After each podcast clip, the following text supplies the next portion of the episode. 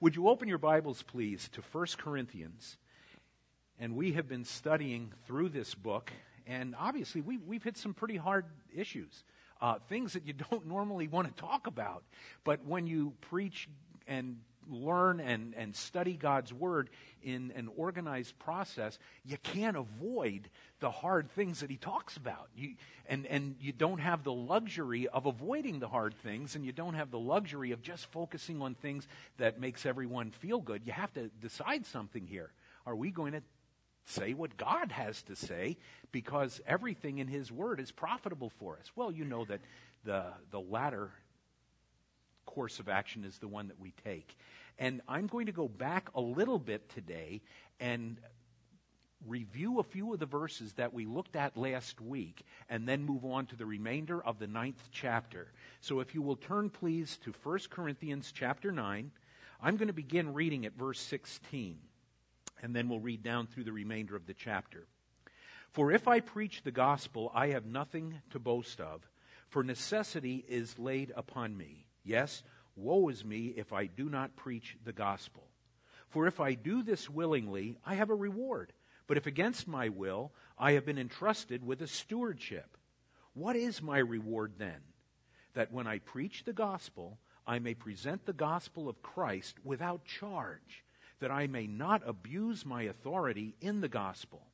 For though I am free from all men, I have made myself a servant to all that I might win the more. And to the Jews I became as a Jew, that I might win Jews. To those who are under the law, as under the law, that I might win those who are under the law. To those who are without law, as without law, not being without law toward God, but under law toward Christ, that I might win those who are without law.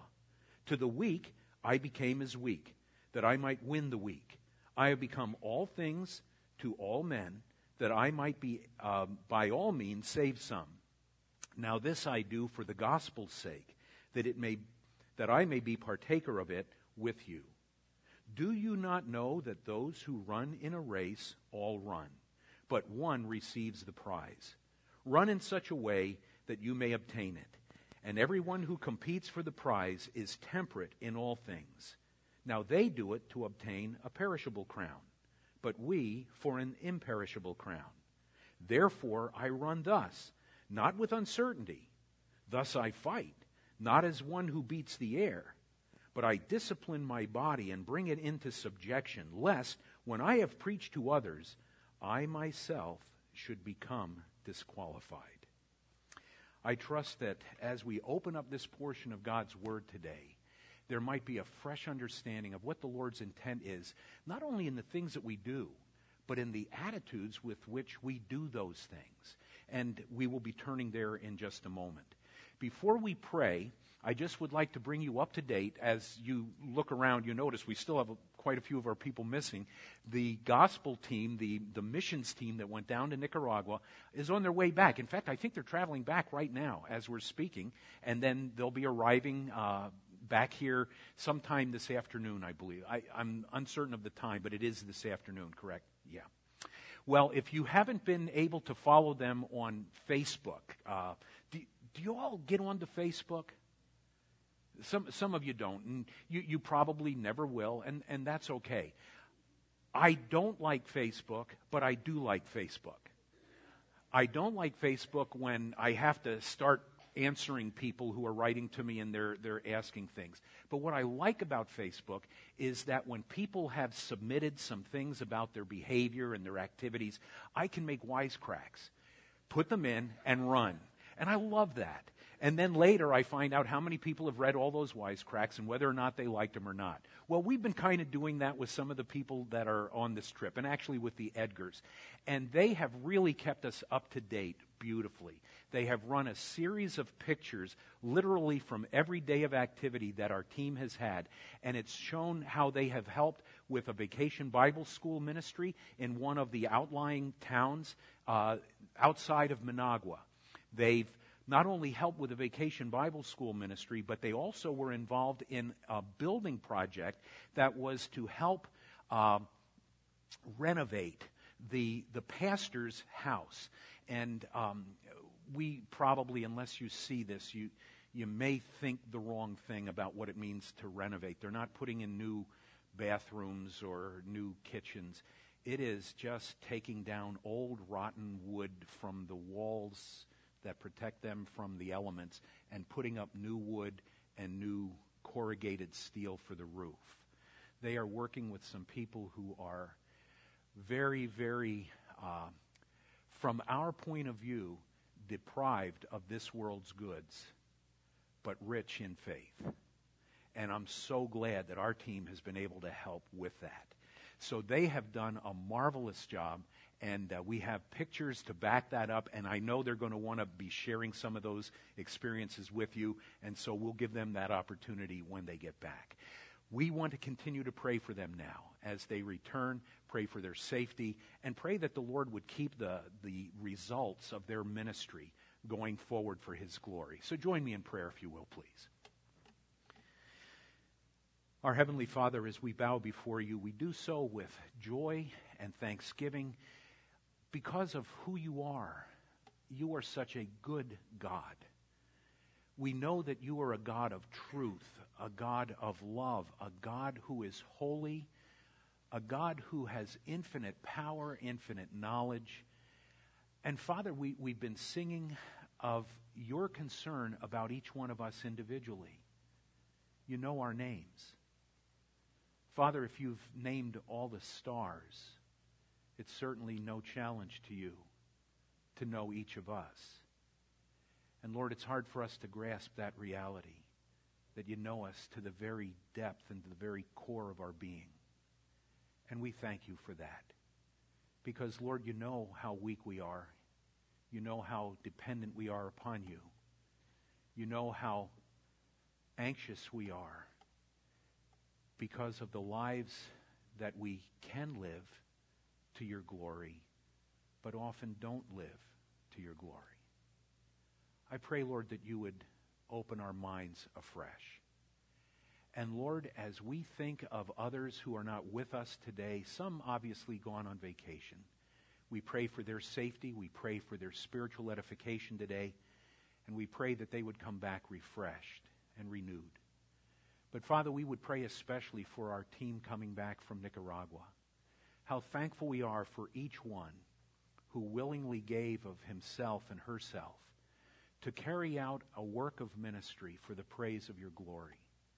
We thank you for the impact that they have already had upon lives, not only of children, but also of some of those who are, are part of that little church with which they were working. And we pray, Lord, that the impact of their spiritual ministry might continue that there would be fruit that would last for all eternity as a result of their efforts. We thank you, Father, for the physical labor that they accomplished. We're thankful for the encouragement that that has to be to the dear pastor there. And we pray, Lord, that you would help him to be able to rejoice as he sees you provide. And Lord, as he rests in the promises of your strength and of your provision.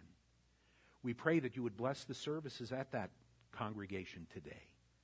We pray that there would be great spiritual victories won for the praise of your glory. And then, Lord, we pray that you might continue to keep our team safe. We pray that as they return, they would come back without any difficulties. We pray that as they, they go through the, uh, the checking of their, their baggage and, and all of the things that they will have examined, that, that it would go smoothly and it would go quickly. And Lord, we pray that as they return to their families, there would be great rejoicing because of your goodness. Lord, we would pray that perhaps from that group you would raise some up to be missionaries.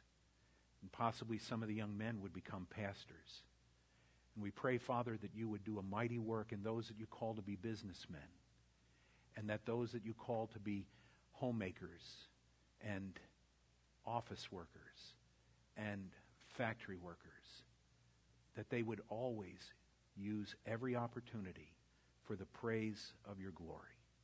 Let that be the case in our meeting here today. We will thank you for what you're going to do. In Jesus' name, amen. This week, big doings. The Olympics begin. Now, some of you might say, oh, I didn't even know that.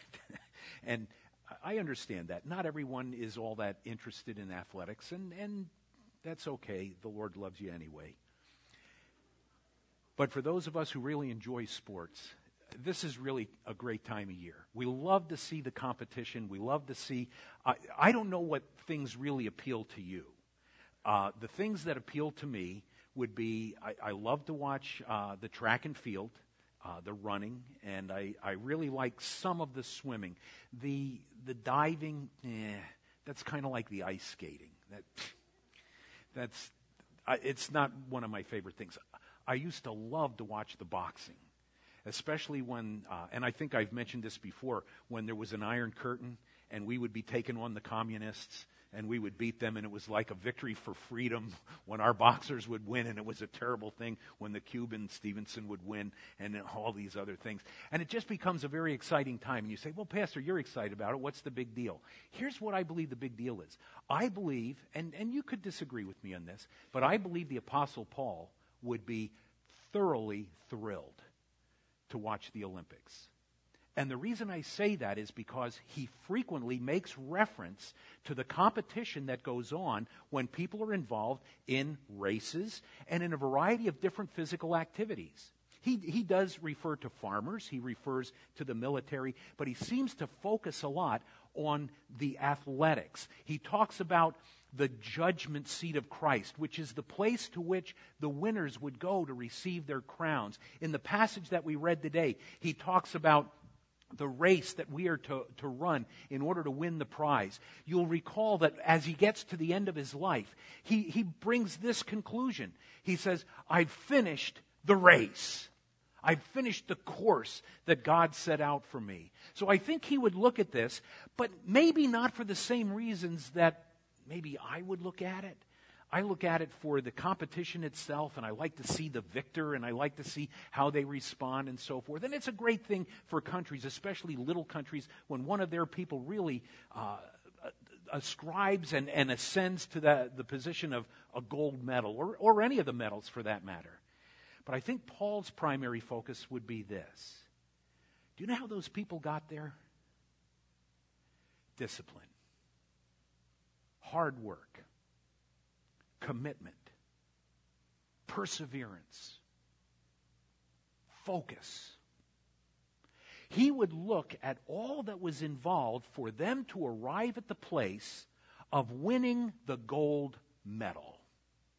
And what he has recognized, even up to this point, before we even move into the remainder of this ninth chapter, he's made it very clear that if you are going to carry out the will of the Father for your life, and, and one of the things that we, we really need to be aware of is this.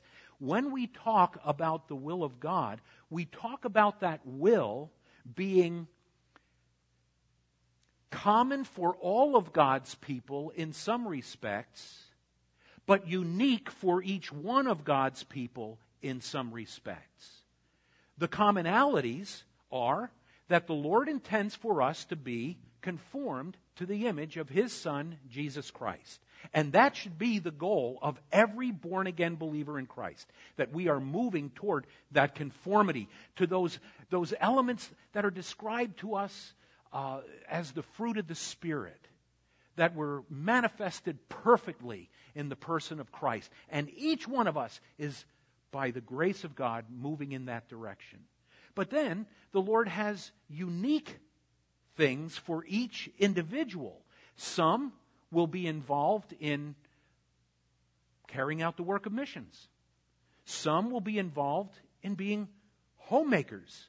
Some will be involved in working in factories. Some will farm the land. Some will be in the military. And he will have a distinct and unique purpose for each individual. And yet, Paul says, knowing all of that, if we are to accomplish that purpose, that will for which the Lord has set us apart, there are some things that we have to be willing to sacrifice. And you remember when we go back to that eighth chapter, and, if you just turn back, you remember what the, the primary focus was there. He, he said, we've, we've got to be willing to give up the right of indulgence. In other words, that meat that was sacrificed to the idols. Some trip over that because they believe that there is a spiritual connection between the false worship of the idol and the meat that they would be eating. So they can't eat of it. And he said, those of you who have the strong conscience and you understand your freedom and you realize there's nothing behind that meat, it's good meat, you still don't eat. You give up your right to indulge yourself for the benefit and the sake of the weaker brother. Then he moves into the ninth chapter and he addresses in a much more personal way another right that he's willing to, to relinquish and give up. And it's the right of his respect. He should have been given great respect as an apostle, as someone that God had set apart for the purpose of bringing revelation and helping the establishment of the Gentile church. Quite frankly, we are the beneficiaries of that work as the generations have gone on and as we have been able to turn to so much of the scripture that has been written by the hand of Paul under the direction and the ministry of the Holy Spirit. And Paul would look at that and say, that, that's worthy of respect, and you guys don't even respect me. You, you pick away, and, and you accuse me of being strong in my letters and weak in my presence. And he says, Well, if that's the way it is, then that's the way it is. In essence, he, he's basically saying, I'm willing to give up that right. He followed that by saying, I'm willing to give up the right of remuneration. I, you, you ought to be taking care of me when I come and minister to you. But you haven't done that. And then he says, the only way I've been able to survive is I've had to work with my own hands, and other churches have sent for my support. But he said, you know what? That's all right. That's okay. Look, if you will, down there at verse 23. He says, now, uh, actually, I'm going to back up to, uh, yeah, 23. Now, this I do for the gospel's sake, that I may be partaker of it with you. I'm willing to give up each of those things that I've addressed to this point for the benefit of spreading the gospel of Jesus Christ. Now, when we come to the latter part of this ninth chapter, he continues. And he, and he introduces a whole other realm of subject. And he talks to us about those attitudes. If we would put it this way, we could talk about the attitudes that a Christian Olympian, a person who is competing for the prize, should have in that process of preparing to run the best race that we can possibly run. And so he brings us to another realm of understanding as we get down to that 16th verse, and he tells us basically this. He says, I would love for all of you to have an attitude of commitment. I would love for you to be so committed to what you have been called to as children of Christ that that commitment would, would clear the pathway for your future and it would give you the direction that you intend to go in order to bring glory to the Lord. There are three primary questions that people will ask to try to come to grips with truths of who we are. The first question people ask is this Why am I here? Or, sorry, that's the second question. First question Where did I come from? Second question Why am I here? Third question where am I going? The first and third questions are quite frankly very easily answered for Christians. For people who do not know the Savior, those are perplexing questions. In fact, those are frightening questions. The where did I come from is not nearly as, as frightening as where am I going? But for those of us who have accepted Christ as our Savior, both of those questions are answered very clearly from the Word of God. I came from an eternal plan that God the Father had before the worlds were ever created. And He formed me in my mother's womb. He knows how I am made. He's put me together as He has wanted to, and He has established the number of days that I will live out upon this earth. That's kind of a neat thing to know. That we are the creation of God Himself. We come from His desire, we come from His will, and we are made in His likeness, in His image, though that has been distorted by sin. It is certainly not a perfect reflection of who He is, but that's where I come from. I know exactly where I'm going. Because of my faith in Jesus Christ as my Savior, because of the fact that He paid the penalty of my sin, and He took the punishment that should fall on my shoulders for all eternity, because He did that and I received Him by faith and trusted in His finished work at the cross of Calvary, his righteousness has been given to me so that the Father sees me in the righteousness of His Son, no longer being under the condemnation of sin, but now having within me at this moment eternal life and the presence of the Lord Himself dwelling within me, so that to be absent from this body means I go immediately to be present with the Lord. And I am looking forward, perhaps, not to death, that takes me into the presence of the Lord. But the coming of the Savior in that event that we call the rapture, where He calls those who are His, the dead in Christ rising first, then we which are alive and remain caught up together to be with the Lord forever. I know where I'm going. So Numbers 1 and 3 are pretty clear, easy to answer. The second question is where it gets muddled. Why am I here? The only reason it's muddled is because there's a struggle going on.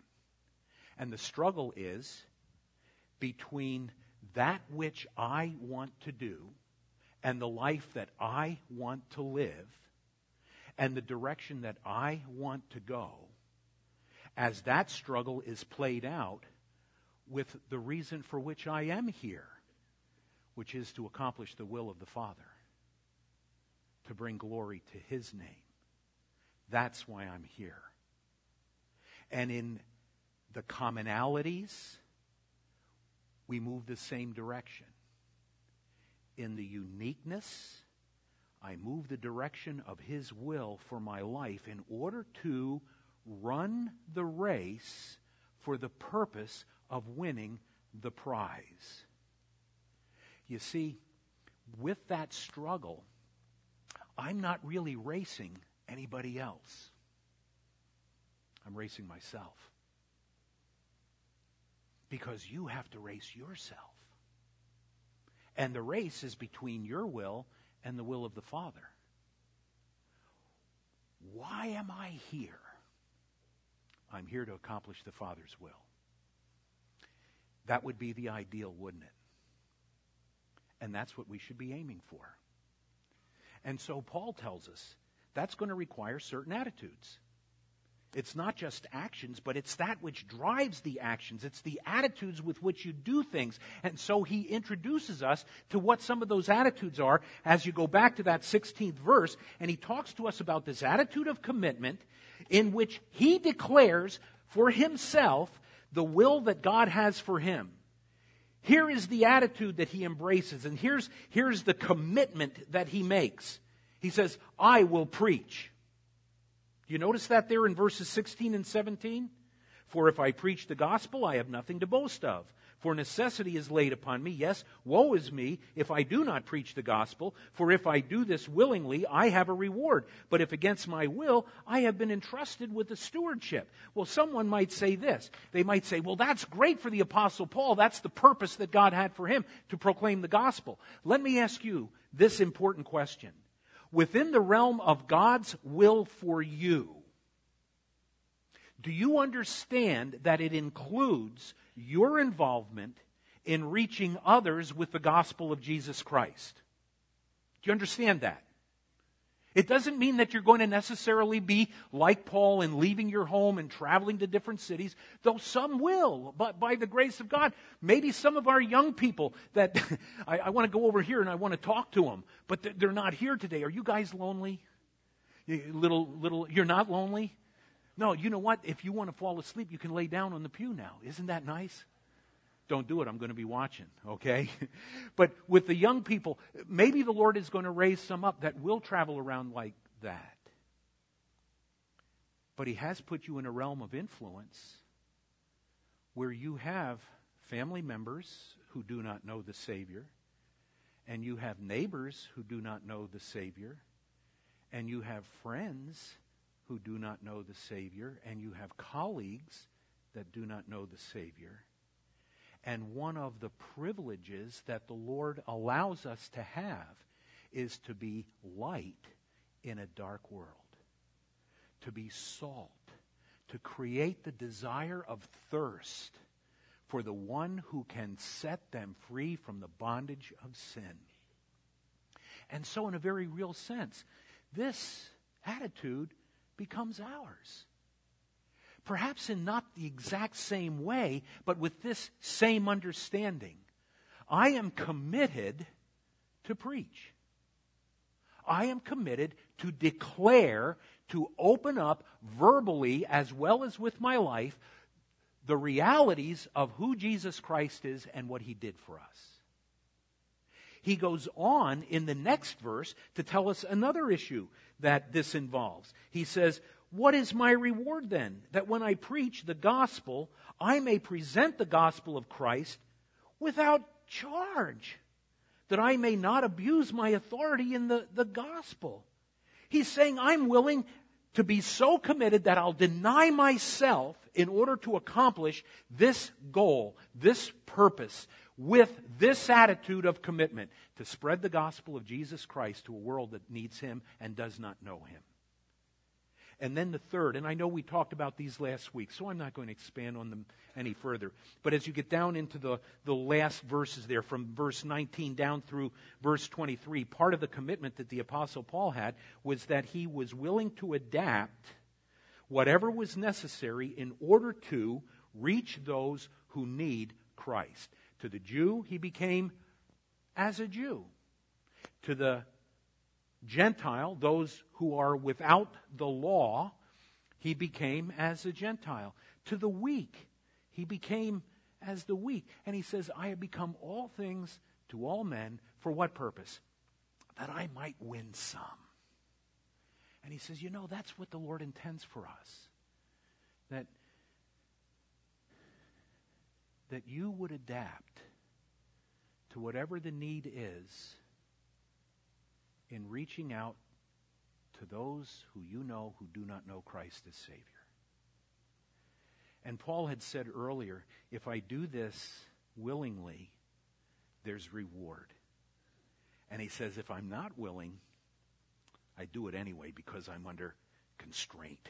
I am, I am required to do this. Well, you know what I consider to be one of the great privileges of being a follower of Christ? Being able to tell other people about the Savior. It's not, it's not a, a task, it's a privilege. And Paul says, the attitude of commitment will carry you far with that. Now, he goes on into the remainder of this chapter. And as we go down here further, I want you to notice this. In verse 24, he introduces a whole new concept of attitude. I want you to have the attitude of perseverance.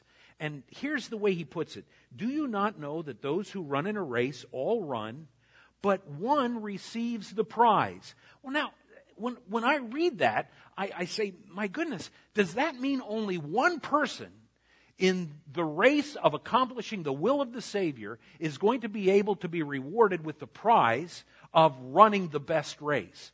And the answer is no. What he is telling us is this. In the human race, there would be, not, not the human race, but in the race with humans, okay? There's only one that crosses the finish line first, and that one is the one who receives the wreath, the prize. What he is saying is that we are to run as the one who would win the race, but if we are doing that the way God intends for us to do, everyone who accomplishes that will wins. Does that make sense? Do you, understand? That's why the race is against ourselves. If we do not accomplish the will of the Father, we don't win the race. we, we drag and we never really cross the finish line. But if we do the will of the Father, pew, we cross the finish line and we win. That's what he says he wants from us. He says, I want you to persevere.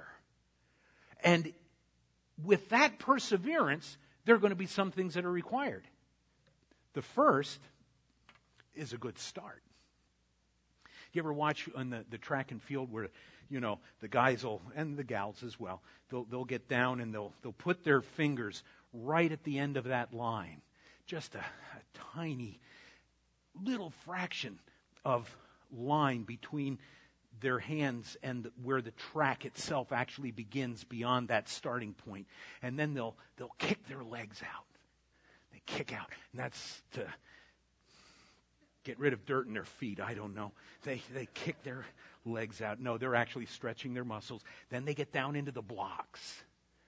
And when the gun goes off, they're out of there like a shot. And you'll notice they have a technique. They don't just pop right up. They'll take several steps because they'll get the momentum going first. Then they begin to stand up. And now they're running the best race they can. Why? They had a good start. Okay.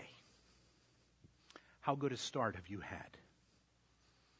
Now, some of you might be examining yourself and saying, Oh, I don't know how well I started in this race. I'm going to tell you right now, you all had a great start.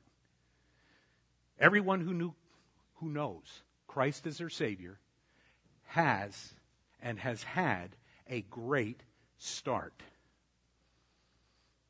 All of your sins were forgiven the moment you trusted Christ as Savior.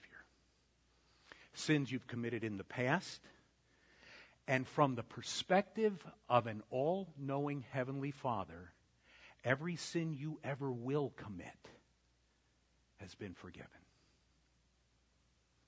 There is therefore now no condemnation to them who are in Christ Jesus. Does the start get any better than that? You, you start, as a matter of fact, if you've ever wondered, I don't even know if I've ever been filled with the Spirit of God. Yes, you were. Yes, you were. The moment you trusted Christ as your Savior, the Spirit of God was in complete control. Now, maybe within a minute or two, you made some bad choices and now He has been resisted. Or maybe you followed through and, and continued on and you have been filled over and over and over again with the Holy Spirit's control. Not that he, you get any more of Him, but He takes more control of your life. And you look at that and you say, you know what? I, I, I've been given the Spirit of God, and, and I'm off to this great start because all my sins are forgiven. And here's another thing God says, I'm going to give you all the strength you need to make it to the finish line. Do you ever feel like giving up? Some people do. Some people do give up. But you, there's nobody that needs to. I'll just tell you that right now. No believer in Jesus Christ ever needs to give up. For this reason, God promises to give the strength necessary to accomplish the will that He's called you to perform. That's a promise from God. By the way, He doesn't lie. He promises to give you the grace you need to face every situation in life that might come your way. So there is no need for failure.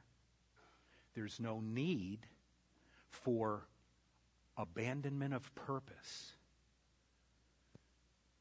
We have a great start. You say, but I'm not sure where the track goes. Now, the runners, they've got their lanes, and, and it's really clearly marked out for them. And they can go and say, Well, I have a clearly marked pathway. And so do I. I have a map. How many of you have GPSs? Aren't GPSs good? They're on some telephones. That worked out really nicely right there. You, you can get a GPS on your phone. anyway, um, I can tell you where you are in case you wondered. You're Grace Baptist Church, 501 Northeast 48th Street. Okay? And this is the best GPS there is because it tells me exactly where I need to go and the direction. And as a result of having that map, I'm off to a good start.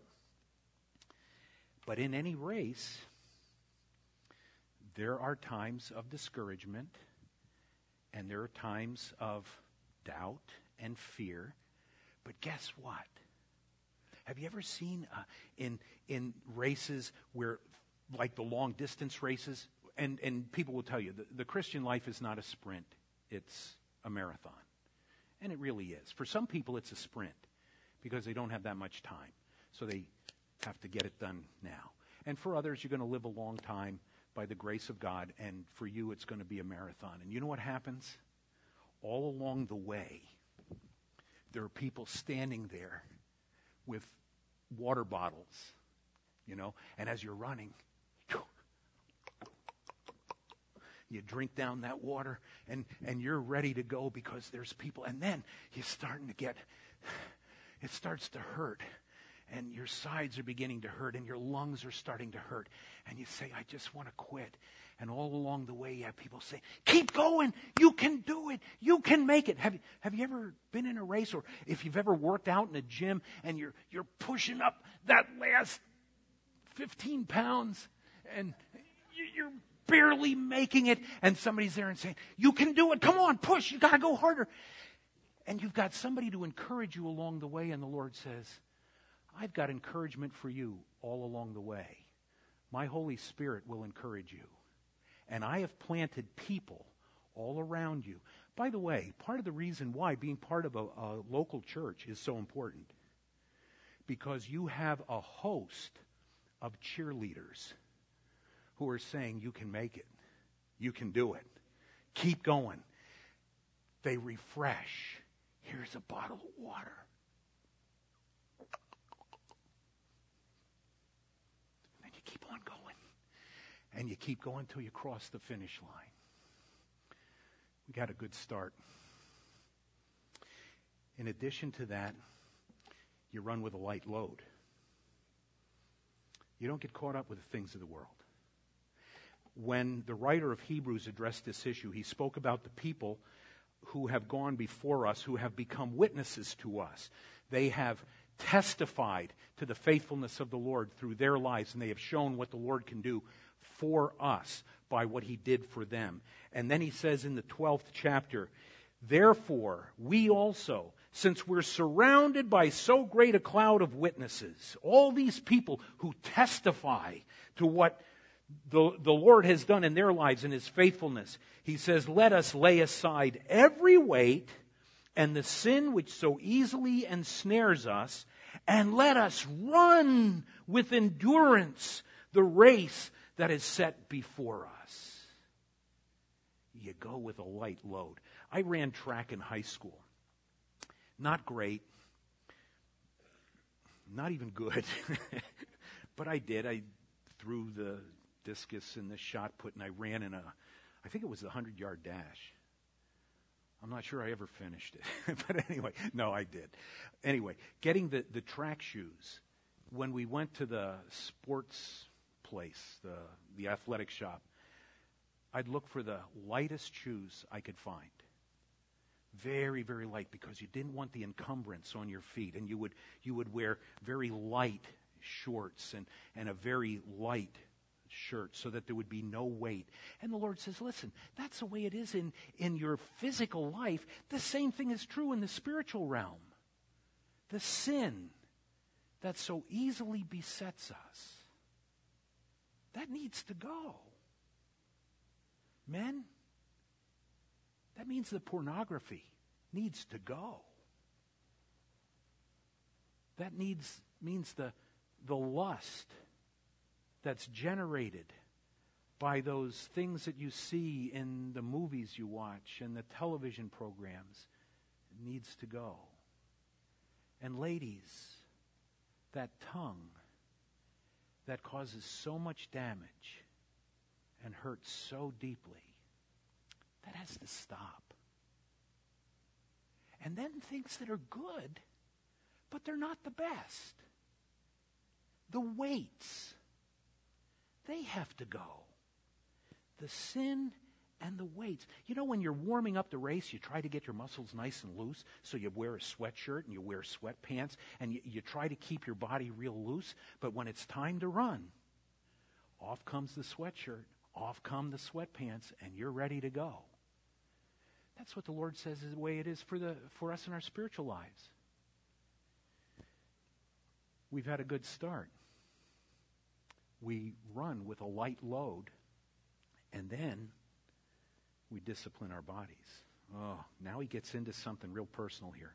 You get down to verses 25. Look at, look at the first part of verse 25. Everyone who competes for the prize is temperate in all things. And then down to verse 27. But I discipline my body and bring it into subjection, lest when I have preached to others, I myself should become disqualified. When he, when he talks about this disqualification, he's talking about not being able to win the prize that the Lord intended for us to win. He says, there is, there is a sense in which the condition of your body is tied to the effectiveness of your witness. And he says, you know what? I discipline my body. I, I try to, to go to the gym a few mornings a week. I try to get in before I come into the office because if I wait till later in the day, it, it just doesn't happen. You know, the worst part is getting out of bed. It's just like, oh, I don't want to do this again. And then you say, oh, but you have to do this. It requires some discipline. So you get up, and I wake up Debbie and say, honey, you need to go down and make me bacon and eggs and hash browns. No, believe me, that does not happen. But she does on occasion on her own. Oh man, I am really getting looked at right now. this week she got up and she made me eggs and um, sausage and waffles.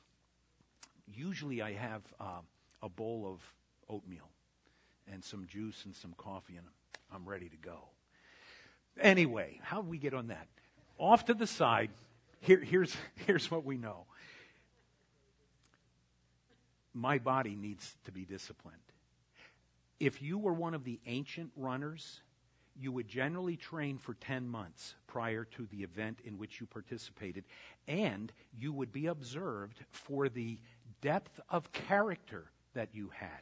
If your character was blotched by inappropriate behavior, the ancient races would have you eliminated. And they would parade those who went through the training process and disciplined themselves appropriately and maintained their honor and integrity.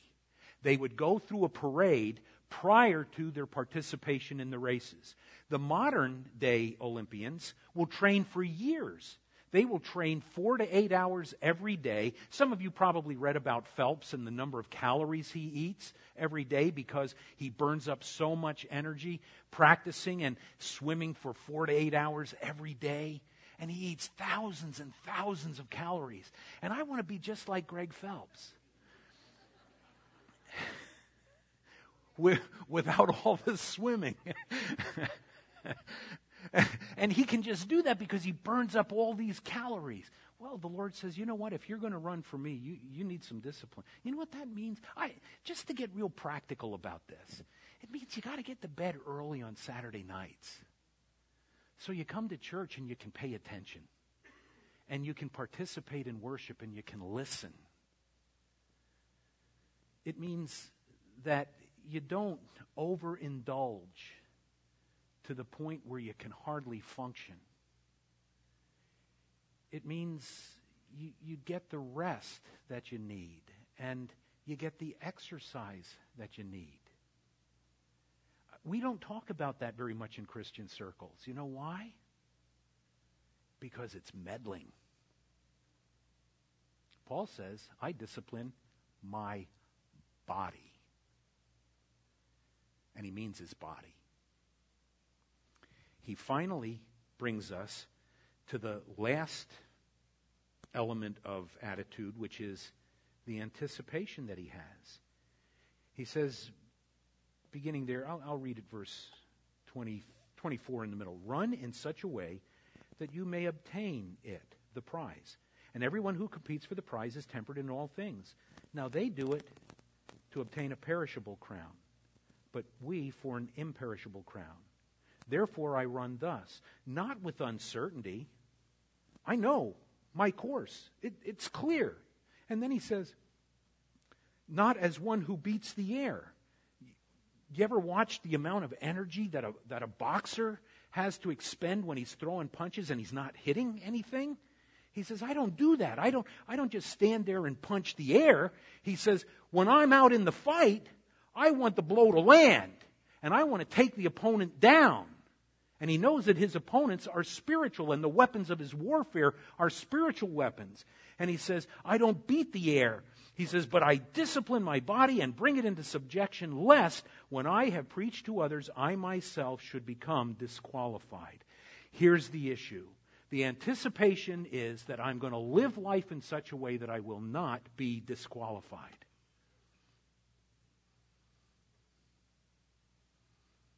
Some people are disqualified because right after the start of the race, they sit down.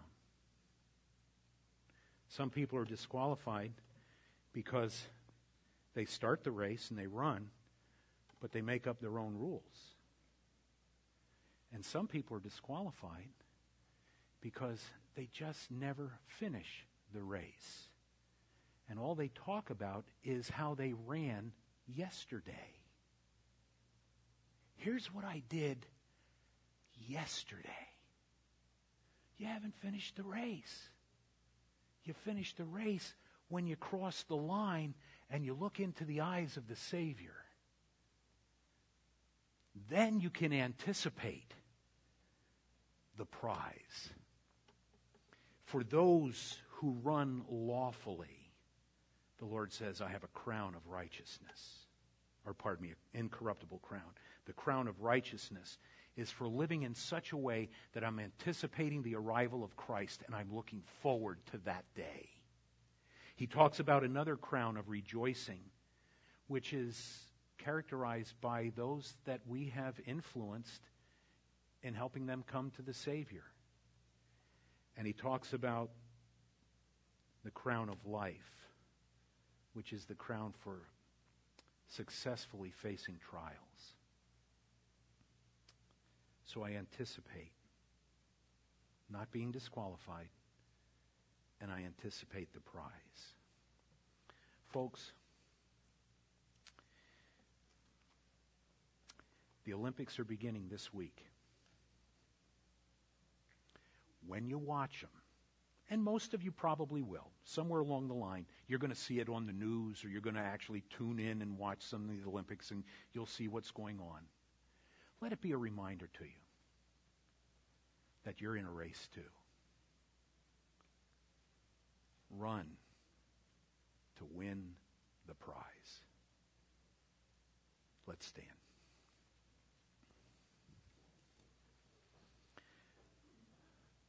Father, what a privilege it is to be an Olympian.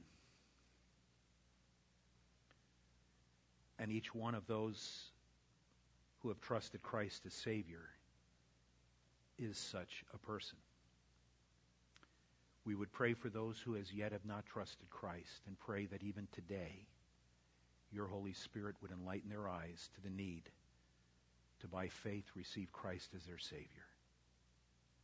And Father, for those of us who know Christ, I pray that you would help us to run the race for the prize that awaits at the finish line for every one of your children who is committed, who perseveres, who anticipates, and runs the race for the glory of Jesus Christ, in whose name we pray. Amen.